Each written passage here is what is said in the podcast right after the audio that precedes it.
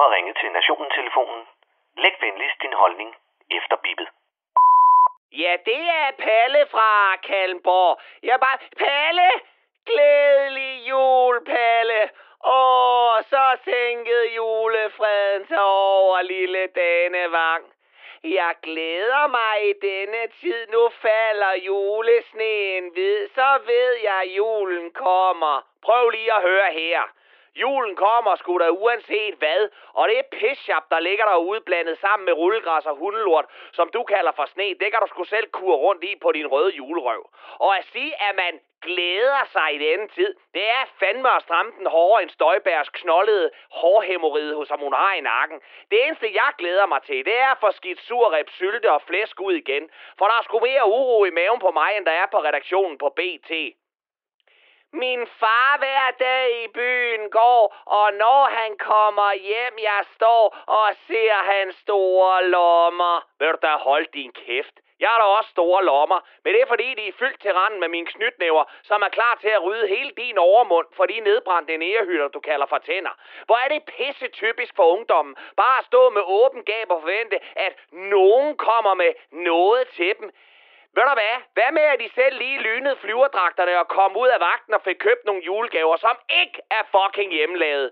Min far hver dag i byen går, ja, den er sgu det fandme da ikke for at tømme et par vaser nede på den lokale bodega som i gamle dage. Nej, det er for at rave til sig af materielle goder, der er sejlet herop igennem Suezkanalen, der efterhånden er mere snæver end røvhullet på en hamster, fordi hele den vestlige verden skal have sejlet kinøjserplastik ind i Vesten, så børn og unge kan få fucking hvad de peger på, samtidig med, at de vil redde kloden og give alle boomerne skylden de små dobbeltmoralske tunbærbøffer. Og mor har peberkager bagt. Jeg ved det, jeg har dem selv smagt, da de var ganske varme. Ja, for alt handler jo for helvede om at fylde i hovedet her i julen. Det har vi ligesom fatte. Og selv om der med al sandsynlighed drætter flere ballonudvidelser om med slagtilfælde her i julen, end der dør folk af corona, så ser du ikke Magnus Heunicke ud på et pressemøde og bede den danske befolkning om at holde igen med at proppe kager i hovedet, inden de overhovedet er dampet af fra ovnen, så vi ikke danser pisse fuld rundt om juletræet med brandvabler i ganen, op og ned af levende lys, der kun venter på at antænde portvinsdampene for onkel Hennings blødende gummer. Det er sgu da potentielt mere farligt at fejre jul, end det er at leve i den her åndssvage pandemi. Men fordi det er tradition, så er det åbenbart okay. Derude er det rigtig nok koldt, men når jeg spiller med min bold, så mærker jeg det ikke. Nå, Jamen, så synes jeg, du skulle drible den ind over til en nækker næste gang, du møder en hjemløs her i den søde juletid.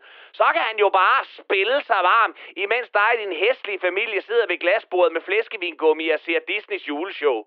Hvis det her er en kristen højtid, burde vi så ikke bare hive Svend Snotskæg og hans halvdøde gadekryds ind til bordet og lade dem æde løs af mormor og steg og en gode sovs. Hvis vi virkelig fejrer en mand, der kun ejede et par klipklapper og en kjole i hør, så synes jeg, at forbrugsvesten den skal skrues ned. Eller også så skal vi køre rundt i samtlige taberkvarterer her i landet og udstyre socialklasse Å med iPhones, wellnessophold i Sverige og puder fra Hey. Men nej, vel?